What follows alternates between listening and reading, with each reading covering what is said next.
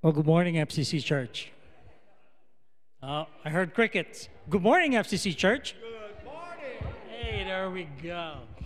Welcome to another wonderful Sunday morning here at FCC. Could you please stand up and worship along with us? if somebody's going to be sticklers about it.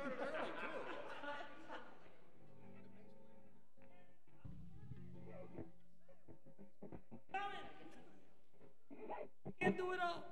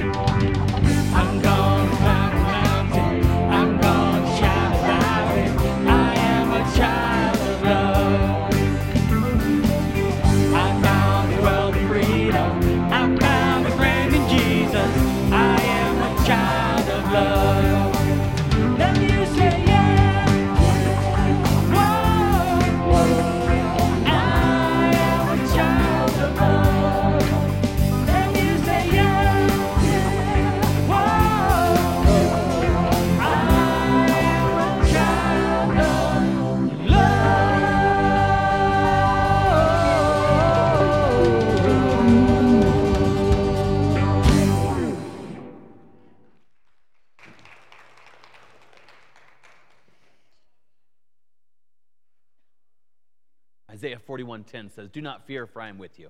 Do not be afraid, for I am your God. I will strengthen you. I will help you. I will hold on to you with my righteous hand." Amen. Let's pray. God, thank you. Uh, thank you for letting us be here together. Uh, thank you for this building. Thank you for these people. Thank you for this community. Uh, most importantly, thank you for you. Thank you for letting us understand you through the Bible. God, I ask you to help us take this time that we have so we can lift you up and, and grow closer to you. Jesus, I pray. Amen. Well, good morning. Hey, I'm glad you're here. If you're watching online, I'm glad you clicked onto it. Uh, I'm glad you're here just being together as a family. It's, it's important to do that. Uh, sometime during the service, if you're watching online or if you're here in the building, I'd love if you take a moment to fill out your connection card. Uh, but otherwise, let's take just a minute or two or three or four and, and let's say some hellos real quick.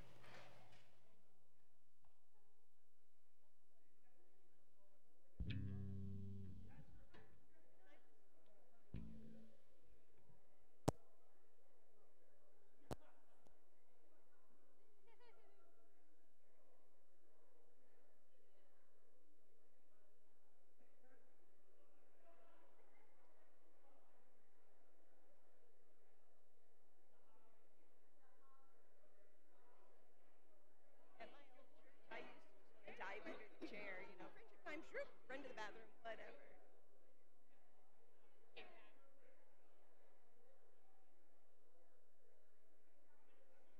Okay.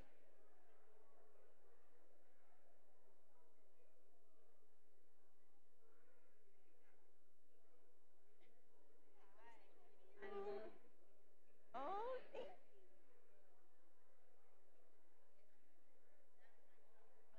I bet it with your collection. I bet it's gorgeous. Yeah.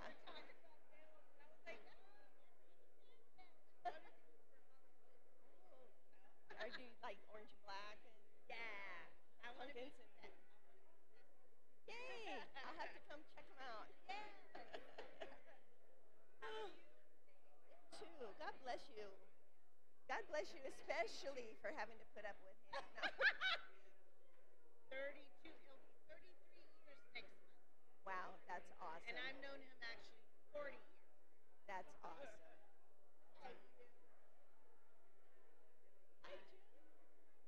No.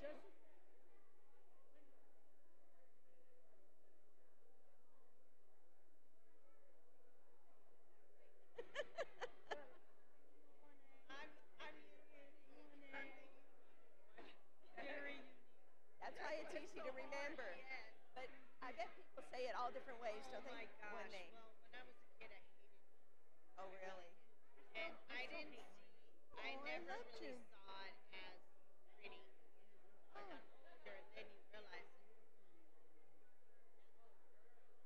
pretty.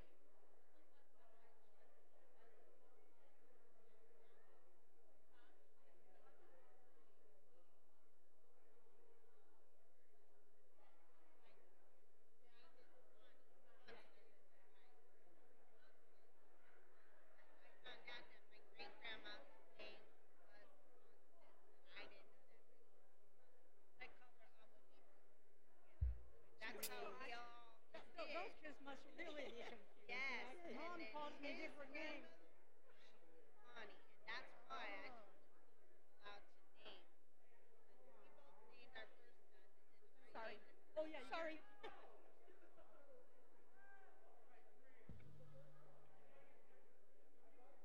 I'm the-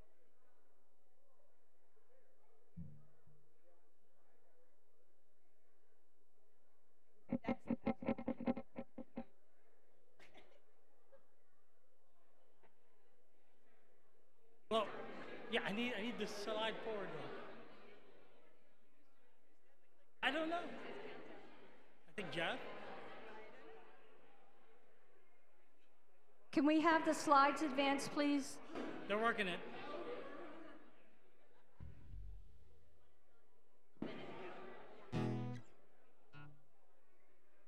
It wasn't me this time.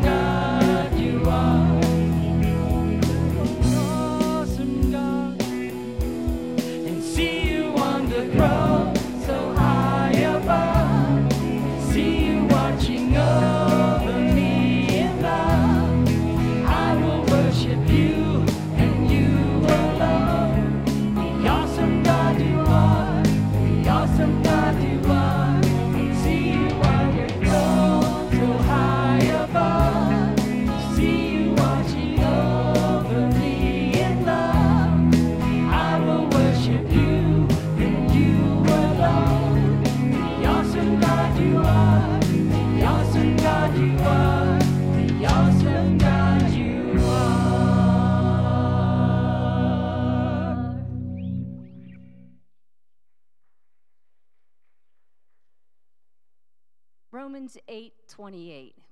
We know that all things work together for the good of those who love God, who are called according to his purpose.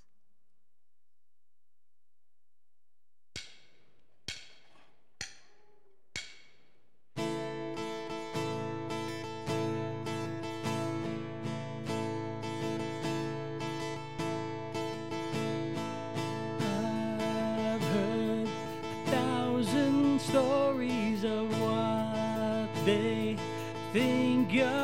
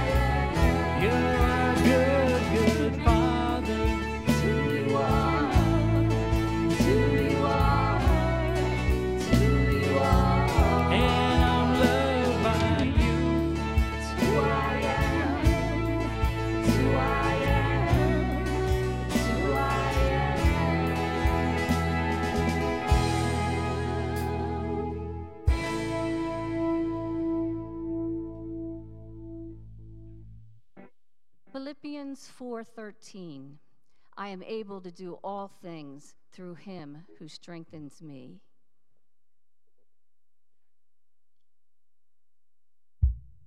He won't abandon, he won't deceive, he won't desert us, he won't ever leave, he'll never forsake us, he won't ever run, he'll never reject us, the faithful one your love will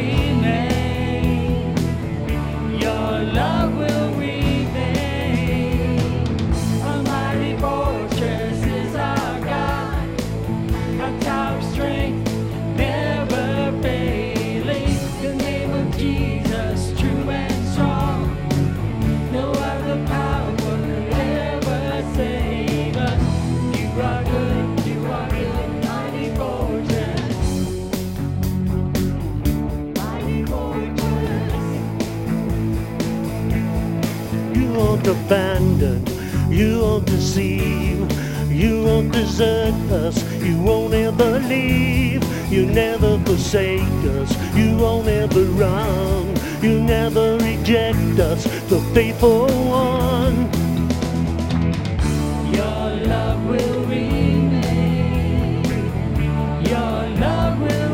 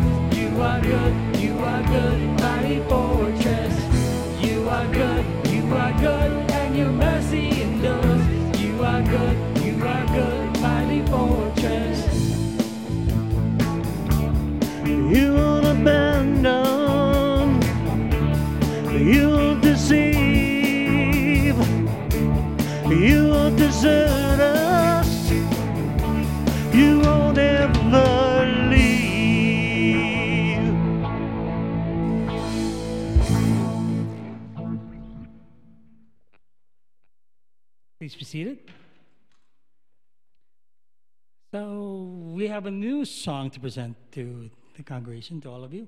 If you know it, please sing along, but it goes something like this.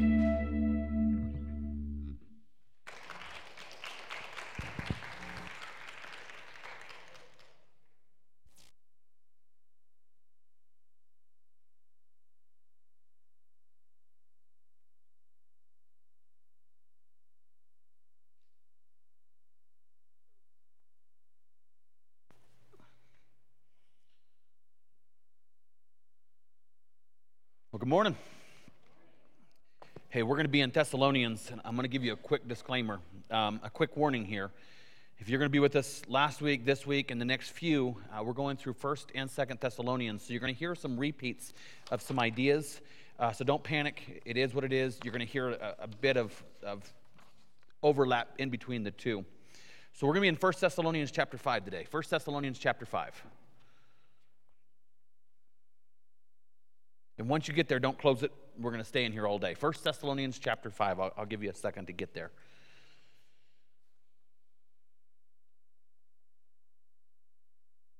All right, too slow. First Thessalonians chapter 5, we're going to read it in three sections. So we'll start. Now, concerning the times and the seasons, brothers, you have no need to have anything written to you. For you yourselves are fully aware that the day of the Lord will come like a thief in the night. While people are saying there is peace and security, then sudden destruction will come upon them as labor pains come upon a pregnant woman, and they will not escape. But you are not in darkness, brothers, for that day to surprise you like a thief. We're going to stop there. Be honest with me, family. Um, if you've been to the church anytime, have you heard this passage here, especially these words here right in the middle, where it says, For you yourselves are fully aware that the day of the Lord will come like a thief in the night? Have you heard that before? We, we preach that a lot. Uh, and it, it brings me to my very first point, and we have to be careful with this, and I have to be careful because this is important. This, this message here where it says it'll come like a thief in the day and the night. And so he says everyone's going to be looking around saying, hey, we have peace and security, and all of a sudden destruction comes. Now, we use that a lot, and, and here's the problem we use this passage like the boogeyman.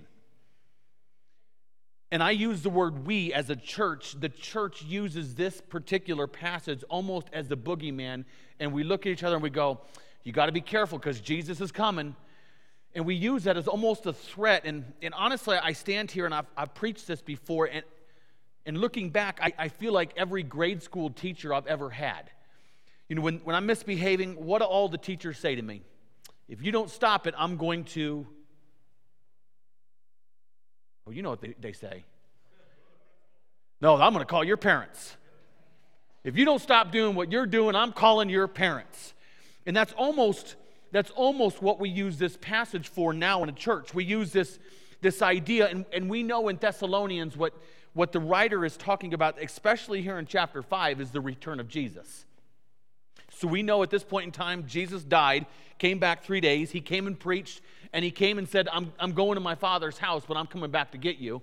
And so this passage here is, is written to Christians about the second coming of Christ. And all too often, we take this passage, and instead of using it the way we should use it, we use it as a threat. We go, You better behave because, and then we fill it in with this passage because Jesus is going to come like a thief at the day and the night. Right there, he's going to get you. And we have to be really careful because I don't think that's how this passage was intended. I believe this passage, if we look at it the way it was written, it should be written not as inducing fear, but as inducing hope. We should look at this passage and we should say, instead of God's going to get you, we should be saying, God hasn't forgot you. We should look at this and not say, I'm going to threaten you, but it's an incentive. It's not saying, oh, if you're not, if you're not good, the boogeyman's going to get you. We're saying we want to live the life that Jesus wants us to because he's coming back. It should never be a, a threat, and we have to be really careful. And, and I do this too if I'm not careful. We shake our fingers and say, uh oh, you never know, you never know, you never know. I'm going to tell on you. And it's not that. This was written to a bunch of believers that have already found Jesus. And what this writer is doing is saying, don't give up hope because the end will come when the end will come. The part of the problem is, is oftentimes we, we get this idea of hope, and I, I'm telling believers, hey, you, you shouldn't be afraid of the returning of Jesus. You should be happy about it. We say that. We say that in church. Don't be afraid of, of Jesus coming back. You should be excited. The problem is, is oftentimes we take nervousness and we confuse it for fear. See, I, I know, I know there are a lot of believers who feel like they are afraid of Jesus' second coming. They're afraid of it. And I'm saying, I don't, I don't think you're afraid, I think you're nervous. And being nervous and being afraid is two drastically different things. And I would lie to you if, if I said on stage, I am not just a slight bit nervous about the second coming of Jesus. I am nervous. There are some things that, that makes me very nervous. I am nervous I, when Jesus comes and we stand before God. I am very nervous. There will be people that I thought would be in heaven that are not. I am nervous that people that I have, I don't want to say idolized, but I've really built them up. I am nervous there are people that I have built up in the faith that I think they're really there, and, and I'm nervous they're not. I'm nervous that, that people that I thought were really grounded in Jesus are not, and it was just a front. That's one of my, my nervousness. I'm really nervous that I'm going to get to heaven and I'm going to see someone who I don't think should be there. I am nervous. I'm going to look in heaven when we're, we stand before God and I'm going to go, oh, that person should not be here. I'm nervous about it. I'm nervous that when I do that, God's going to say, fine, you, don't want to judge them, I'll judge you with the same standards. So when we look at this passage, it should give us hope. And, and this hope doesn't have to be free of all nerves, but it should be free of fear. We shouldn't use the idea of Jesus returning as a method to say, if you don't watch out, God's going to get you. We should look at it and say, we're not alone. We should look at this passage and we should say it, and we say it a lot in church. And I, I know sometimes people get sick of hearing the same things, but I'm going to tell you because this passage is important so people know they're not alone. And we say it now. So when people are feeling alone, or they're feeling hurt, or they're feeling the lows, they feel pain, or they have all these struggles and these stresses, and when someone is in the lowest section of life, and you say, hey, it's going to get better, how does that go over? It never goes over well, does it? When someone's in the low spots of life and you go, hey, it's only temporary, and you give them the thumbs up, it never feels like it. So in churches all over the place, we always say the same thing hey, the lows, the hurts, the loss, the sorrow, the pain, the struggles, the worries, it's only temporary. We say that now. So when you're, when you're in a good spot in life, you hear it. So hopefully when the bad comes, you go, I remember, it's, it's only temporary. And that's what this passage is. Honestly, family, this passage to Christians should be the light at the end of the tunnel. We should look at this and go, oh no, Jesus is going to come like a thief in the night. No, we should look at this and go, just when we're not expecting it, just when it feels like nothing can get worse, God's going to get us. He's going to get us because He loves us, He's there for us. And it even, it even talks about that. When we say there's peace and security, then sudden destruction will come upon them as labor pains comes upon a pregnant woman and they will not escape. We should look at this and sometimes say, hey, even when it's really bad, we're not alone. Jesus has promised that even when everything looks good or looks bad, we're not alone. We should look at this and say, we have hope. But here's my problem you know, I'm going to sit here in church and say, as a baptized believer, you should look at this passage and you should have hope, not fear. And I, I was sleeping Friday and I woke up and I, I really started struggling. And honestly, I, I couldn't decide what to do with this because hope, not fear, is almost a lie. And I, I, kept trying to decide can I reword it? Can I rephrase it to be better? Because I know, I know there are people right now, maybe in this service or watching online, and this is a category you fall under. You say, I know Jesus. I know he existed. I, I believe the evidence that Jesus existed. I believe Jesus died and rose again. I believe it. I believe Jesus is the Son of God. I believe that. But he's not my Savior. There are people in churches that come here and they say the same thing. I believe in Jesus, I know Jesus, I know who Jesus is, but he's not my Savior yet. And the problem with that is there are a lot of people that, that say, I'm a Christian, but I haven't made that final step to say he's my savior yet. I, I know there are people in churches there, and I know there's people watching online that fall into this category that know Jesus, know who Jesus is, know what Jesus did, but they have not made that last step to say, okay, not only is Jesus who Jesus is, Jesus is now my savior. And the problem is, is this hope, not fear. I struggle with that. Because for people that say, I, I know who Jesus is, but I haven't accepted him as my Savior yet, there is a hint of fear. And we have to be cautious because my natural instinct as a, as a preacher is to say, Jesus is coming quick. Make that choice. But we have to make that choice that Jesus is my Savior, not out of fear, but out of hope. I don't want someone to get baptized because they're afraid of hell. I want someone to get baptized because they're afraid of being without Jesus. I don't want to scare someone into the baptistry. I want to give someone so much hope about the future that we can't keep them out of the baptistry. So this hope, not fear, is it's it's a real struggle here. How do you how do you say it proper to someone who says, I know who Jesus is, but I haven't accepted him as my Savior yet? How do you say gently, hey, look at this passage when it says Jesus is coming like a thief in the night? How do you say, without trying to stoke fear and make them do it because of fear, that, hey, life is short? Don't wait. Do it. Don't wait too long to make these choices. Because there are a lot of people, there are a lot of people in this world today, right now, that are right on the verge, and they say, I know who Jesus is, but I haven't accepted him as my Savior yet. So we look at this passage and we say, hey, let's, let's make a step, but don't do it out of fear, you do it out of hope. Don't do it because the boogeyman in the closet's going to get you. You do it because you want to spend an eternity in heaven with our Savior. It's a, it's a tough thing to walk that fine line and not use this passage as a weapon in church. Let's read some more. We're going to read down just a little bit.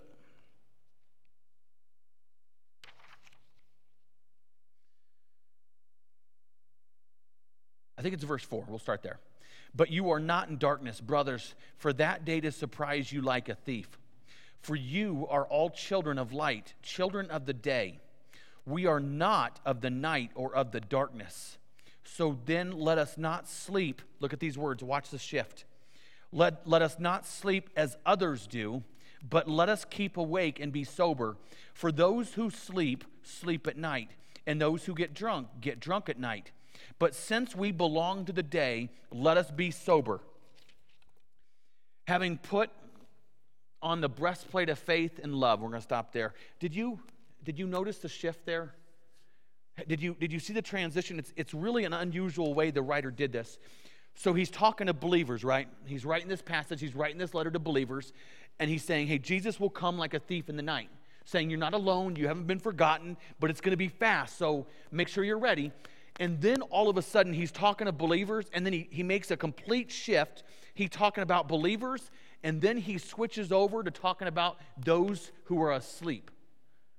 It's, it's a reference to those who are not following Jesus. It's really unusual here that all of a sudden he goes from believers to discussing of non believers. It's instantaneous right there. And even points it out more. He says, Those who sleep, sleep at night, and those who get drunk, get drunk at night. So now he's talking about a whole separate group of people, and that brings us to our second point in its effort, not idle. And I, I love, family, I love the word idle because I can say idle all day long, and we walk out of this building and we smile and we say, That was a nice passage of scripture. Idle is the nice way of saying lazy. And see, I'm, I'm not allowed to stand up on stage and tell Christians stop being lazy, but you can stand on stage and say, hey, stop being idle, and everyone walks away happy. It's weird how that works, isn't it? I love words. I love the word idle. And here's, here's what I've been, I've been toying with, and this is the gospel according to Jerry. This is not in the scripture. I wonder, I wonder why he put this in here. I wonder why the writer switched like this, because I have got a notion, it's my notion, this is not scripture. I have a notion that there were large groups of believers at this point in time who accepted Jesus, said, I follow Jesus. They said, Jesus is coming back. And so what they did is they essentially just stopped everything. Not just stopped work because we know that, but I believe there were a, a portion of believers who stopped trying to reach other people. I believe they were just sitting idle, waiting for Jesus to come. And I think this passage here is telling them there are people that are asleep. It's a reminder there are people that need to know about Jesus. And I, I'm going to tell you this, this really entertains me. We know, we know that Thessalonians is almost completely ex- written towards dealing with, with the return of Jesus, right? And, and I've been thinking, I've been thinking about this we have been talking about either the second coming of Jesus or the end of the world for thousands of years. We are fully aware of that, right? I've got some examples. We'll, we'll, talk about those in a little bit. I've got some examples. We have been talking about the end of the world as human beings for hundreds upon hundreds of years. And I thought of this well, you've got someone that is just positive they know when the end of the world is coming. Have you ever been around them? Have you ever been around someone that is just sure they know that either A, it's coming really soon, or B, they know the exact date? Have you ever been around them? They're not the kind of people you invite to a birthday party. They're not. They, because what do they talk about? They talk about the only thing they can think of. Hey, it's coming, family, it's coming. Or if you've dealt with someone who believes that there's going to be a, a, real major problem in the world and they believe we all need to get ready, you're at a birthday party, what are they doing? Don't eat that cake. You need to save that cake for later. Save that cake, save that punch. We're going to need that when the world crumbles in a couple years.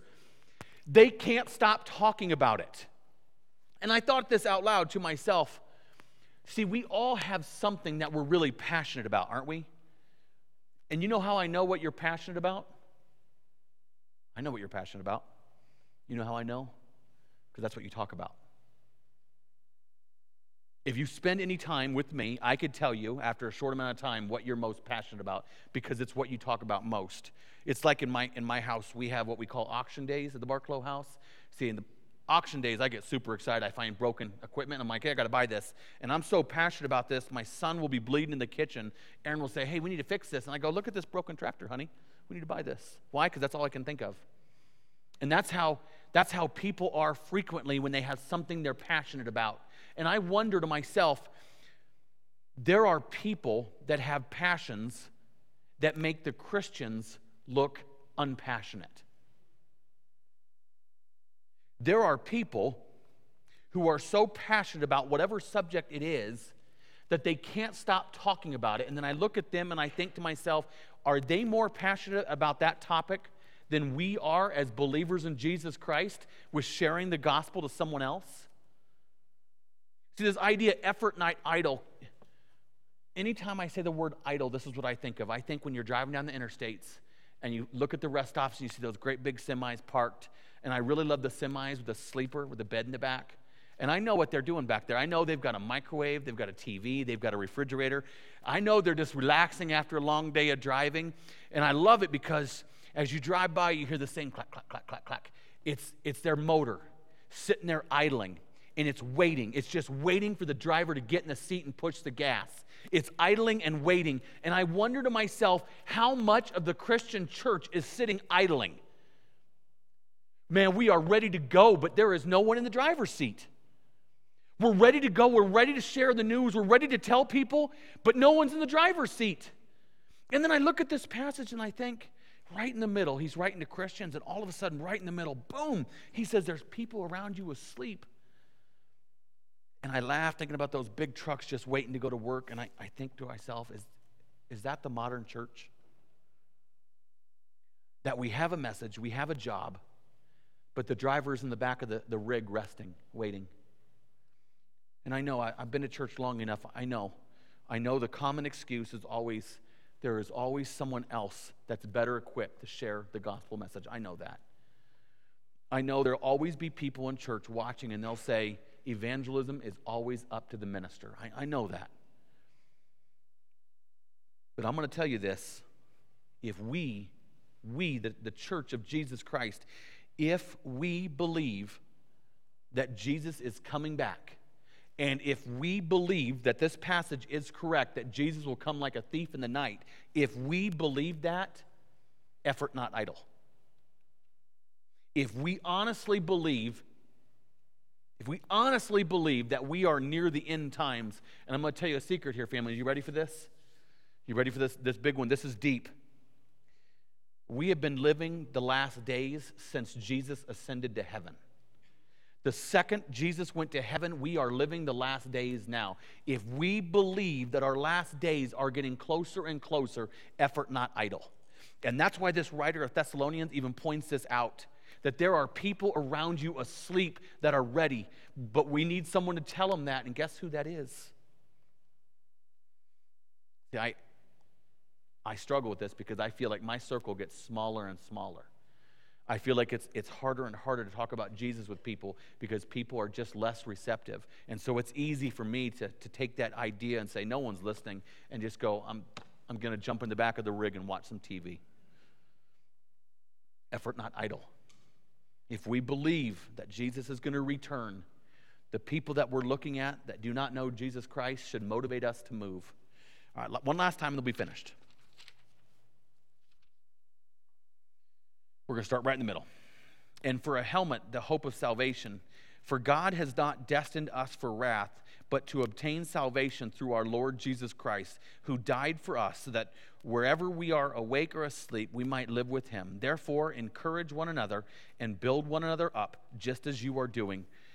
You know, we're going we're going to finish there. And if you want, you can close your Bible there. But there is a really unusual chunk of words there that is nice to easy to overlook. Let's, let's read it one more time. I love these words here. Therefore, encourage one another and build one another up, just as you are doing. Just as you are doing. It brings us to our last point. And I'm going to I'm going to call it wisdom, not foolishness. Build one another up and encourage each other, just as you are doing. Do you see the subtle hint of what this writer is saying? He's saying, keep doing what you're doing. I have found in all my years of church, when people have an idea of either the end of the world, the end of the government, Jesus coming back, I have found when someone gets an idea in their head, almost nothing I say is ever going to change that. So even if you have some really unusual ones, and let me let me read some unusual beliefs. You ready for this? Here's one. Religious leader William Miller began preaching in 1831 that the end of the world as we know it would occur with the second coming of Jesus Christ in 1843. He had over 100,000 followers. 100,000 people were following this guy because he said Jesus is coming on this specific year. How about um, Johannes Stöffler, who pre- predicted the Great Flood? He was a German mathematician and astrologer, and he predicted a great flood would cover the whole world on February 25th, 1524, because that was when all the planets would align under Pisces, Pisces, Pisces, a water sign. Hundreds of pamphlets were passed out. People were on board. In fact, Count van Iglenham, he was a, a German nobleman, he went out and built a three story or three floor ark ready for this great flood that was predicted. It rained that day. It rained. How about this is this is my favorite. How about the, the prophet hen? The prophet hen of Leeds. In 1806, there was a chicken, a hen in Leeds, England. He appeared to give eggs that were inscribed with the message, Christ is coming.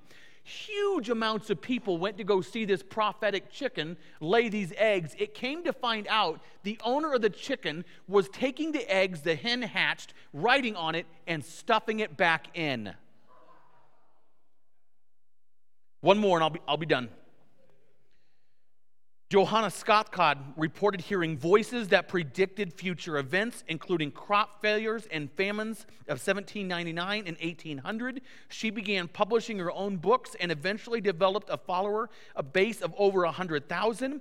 In 1813, she announced that in the following year she would give birth to the second Messiah, whose arrival would signal the last days of the earth. Despite being 64 years old, she died before that second Messiah was born. You know, the list goes on and on and on. And I'm going to point this out because anytime we deal with this idea that Jesus is coming back, there will be people that have a very firm belief or whatever it is. And I'm going to say, oftentimes, they will not be swayed either way. They won't. So, if that's the case, this passage here is so important. Because regardless of, of what ideas you have or what notion you, you kind of adhere to, or if you've got a belief, or if you see this, you see that, regardless of what it is, this writer is telling you look at these words just as you are doing. I think it's a caution to the readers that when dealing with the second coming of Jesus, you need to be wise. Just keep going. Even if you believe, even if you believe this chicken was really having eggs saying Jesus is coming, He's saying, don't change everything. Keep living your life. Keep doing it. And I, I wonder, I, I struggle with this. Do you think that God is, is above, and we always say above, I know, sorry. God is above. Do you think God sees people doing some of these unbelievably crazy things because they believe Jesus is coming or the world's ending? Do you think God ever looks at them and goes, No, stop it? There have been news cases where people have taken their lives and taken the lives of their children because they're so afraid of the end of the world. I wonder, do you think God ever goes, Stop it? Quit hurting yourselves. And then he goes, Jesus even said, No one knows the hour or the day when he comes. Do you think they say, I even warned you, stop following for this stuff? And then I, I start thinking all these people that, that develop this really articulate, perfect prophecy when they think God's coming and they say, oh, this is it. And then they convince all these people to, to get on board. And, and I wonder to myself, a lot of their followers sell everything they have their homes, their retirement, they quit their jobs. And you know who really gets rich in these, these I want to say scam because it's a scam. Do you know who gets rich in these scams? The leader. And how many times does the leader say, I know the exact date when either the world is ending or Jesus coming back? And when it doesn't come true, you know what they do? Over and over and over, they go, oopsie, my calculations were incorrect. It's two years from now. And I, I think about that and I, I think about all these people that, that buy into this notion. And I say, I just wish they would have read these last couple words here in this, this passage that says, just as you are doing, which is a reminder to keep living your life. You keep sharing Jesus, you keep living your life, you, you live a Christian life like you're called to do.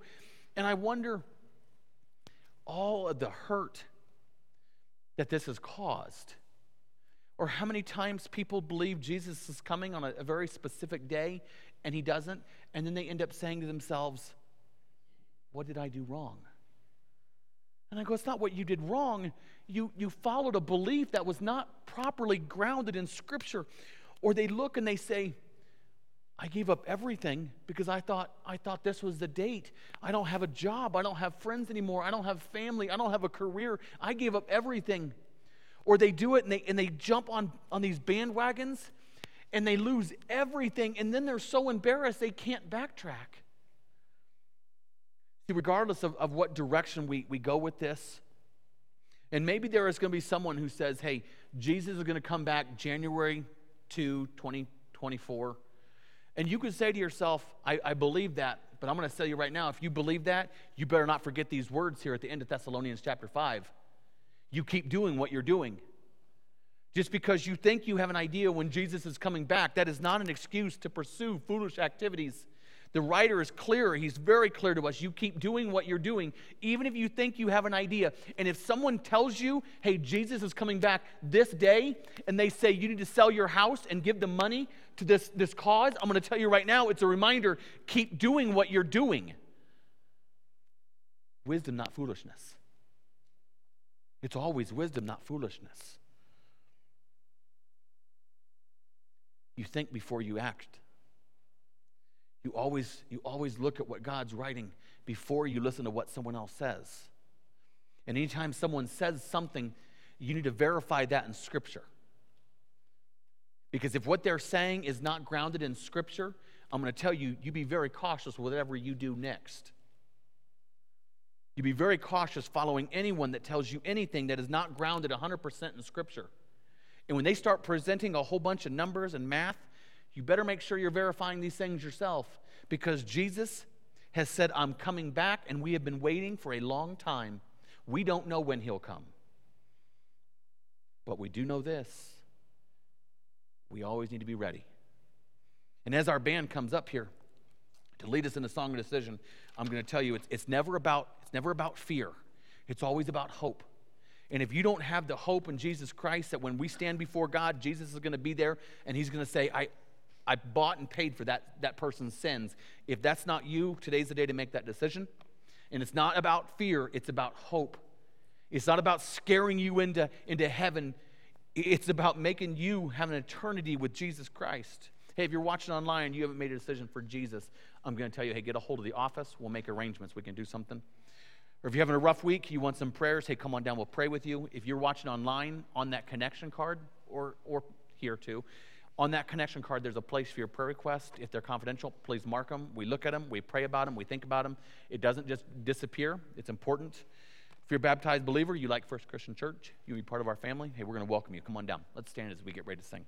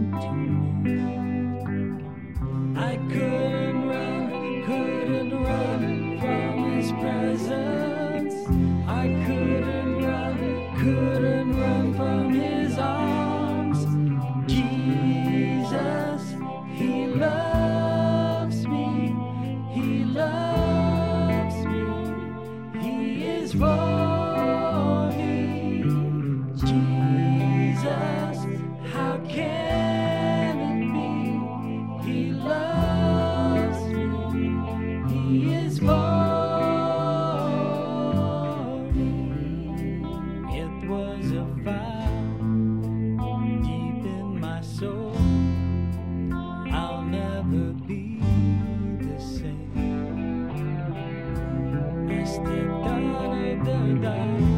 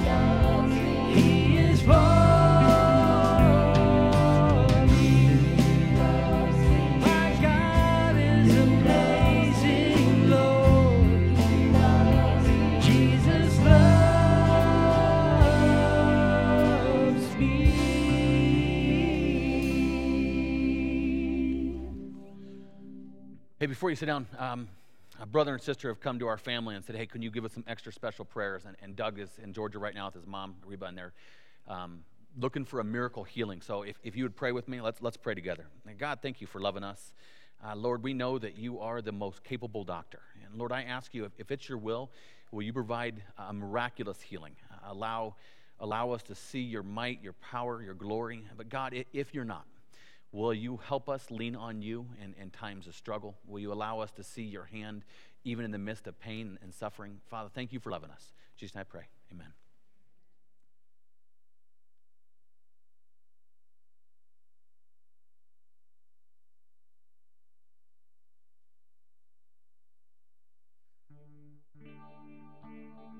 You know, it's, it's easy to uh, get to be habitual in our, in our things that we do, uh, the same things that we do almost every Sunday. It's, and it's easy to look at it and do a check mark. Oh, so or we got past the first chunk, check. Nope, we got to say our, our scripture in the morning, check.